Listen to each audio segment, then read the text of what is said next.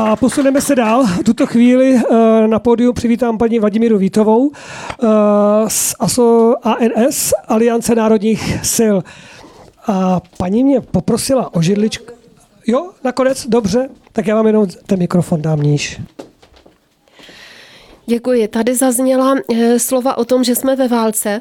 Jestli v ní jsme nebo nejsme, no tak rozhodně jsme. Je to informační válka. Teoreticky ta společnost má tři pilíře. Moc zákonodárnou, moc výkonnou a moc soudní. Ale není to tak úplně pravda, protože vlastně tím vším operuje nikým nevolená, nikým nedelegovaná moc mediální. My jsme to teď všichni mohli vidět během těch eh, voleb. A nejen během těchto, vždycky jsem absolventka žurnalistiky a politologie, takže mluvím ze své profese. Vždycky je těm lidem dána lež číslo dvě, jedna a lež číslo dvě. Ne pravda. Ale lidé si to milně zaměňují za pravdu a lež.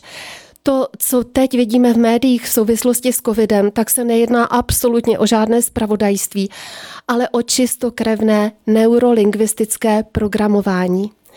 A netýká se to jenom naší země, ale je to globální. Třeba ten termín všichni jsme tady omdlívali, když ministr Vojtěch řekl, že je to epidemie neočkovaných. Tak když se podíváte na německou televizi, na britskou, na francouzskou, všude, jako podle kopíráku. Každý stát má tiskovou agenturu a každá ta tisková agentura bere zprávy ze třech největších tiskových agentur, které ovlivňují naprosto všechnu, veškerou informaci na světě. Je to americká AP, francouzská AFP a Reuters. A ty, kdyby se tam vymysleli jakoukoliv lež, tak tím, že je to eh, jako předloženo, že to, mm, tu zprávu uvolnila tato prestižní tisková agentura, tak je to automaticky považováno za pravdu. Existuje x novinářů, x knih na toto téma, kdy zmiňují jednotlivé třeba války v Africe a podobně, kdy si ti novináři těchto spravodajských agentur ty zprávy jen tak vymýšleli od stolu a ovlivňovalo to světovou politiku, takže ten film Vrtěti psem, to je čistá reálná pravda. To, o co teď jde, tak Kdyby ti lidé dostávali eh, relevantní informace, tak by se rozhodovali jinak. A když by se rozhodovali jinak, tak by u nás byla jiná moc zákonodárná, jiná moc výkonná tím pádem. A pak, eh, protože soudce jmenuje prezident, tak i jiná moc soudní. Ale protože ti lidé nedostávají relevantní informace, ale dostávají lživé, tak pochopitelně od toho se to všechno odvíjí. Takže každá společnost je řízena šířením informací. A proto velmi oceňuji Rádio Bohemia a všechna ta alternativní média. Vy jste se ptali eh, pana předsedy Svobodných, jestli se toho ujmou. Fakt je ten, že ta roztříštěnost je také v tom, že skoro nikdo to nedělá jako svoji profesi. My všichni máme svoji profesi a tady tohle všechno děláme ve volném čase za vlastní peníze a podobně.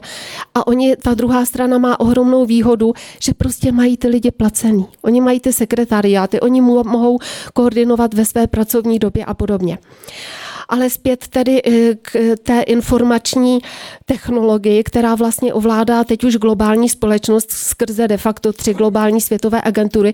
V podstatě to je tak jednoduché jako v té ekonomice, kdy se říká, že je vlastně jenom pár těch hlavních firm a všichni mají ty ceřinky a de facto to ovládá jenom hrstka lidí, tady bylo řečeno to jedno procento, tak to samé je v tom informačním procesu.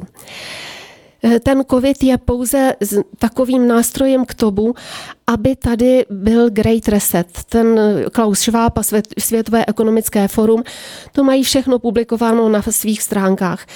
Když si přečtete ty jejich stránky a tak četli byste to do televize a do rozhlasu, tak by vás nazvali konspirátory. Ale oni se vůbec ničím netají. Tam je přesně řečeno, že ten COVID je jenom nástroj, jak předělat globální lidskou společnost a že na to mají pouze velmi úzké okno příležitostí. Dokonce je tam zmíněno, že se jedná přesně o 7 až 8 let. Pokud oni to nezvládnou za tuhle krátkou dobu, tak ví, že se jim to nepodaří. Takže to se když tak na to podívejte. Co se týče toho covidu, vůbec to nevyhlásila tu pandemii Světová zdravotnická organizace. Já, my jsme schválně studovali ty stránky Světové HO, tak ta informace zazněla jenom na tiskovce. toho ředitele Tedrose, kdy řekl, já to tady mám přesně vypsáno, Provedli jsme posouzení, že COVID-19 lze možná charakterizovat jako pandemii. Ale už dva měsíce předtím o tom psala Světová banka a Světové ekonomické fórum. Takže už tenhle ten fakt nikdy nezazní v těch mainstreamových médiích a přitom je to absolutně prokazatelný fakt, který lze si přečíst na těch stránkách. Dále, slovo pandemie. Říká se, že asi v roce 2020 se náhle změnila mezinárodní definice pandemie. Teď je úplně jiná a byla to příprava na COVID. Změnilo se slovo epidemie, to se nezměnilo. Ale když byly oficiální dotazy na ministerstvo zdravotnictví, kdo tedy vyhlašuje tu epidemii, tak myslím, že Zdravé fórum to má na svých stránkách oficiální dopis ministerstva zdravotnictví. Nikdo. Epidemie buď je, nebo epidemie není. Takže neexistuje žádný oficiální dokument Světové zdravotnické organizace o pandemii, ani žádný dokument o epidemii. A přesto se všichni chovají, jako by to byly neodiskutovatelné fakty a tyhle ty materiály existovaly. A to je kvůli těm médiím. A ještě protože jsme po volbách tak a jsou stejné od roku 89 podle jednoho mustru, tak my jsme před rokem nebo dvěma, když byly poslední senátorské volby, dávali stížnost na nejvyšší správní soud, kdy jsme říkali, že podle zákona mají mít všechny strany rovný přístup do médií. Už to samotné se neděje. To znamená, že je porušen jak, jak právo, jak volební eh, zákon, tak také ústava.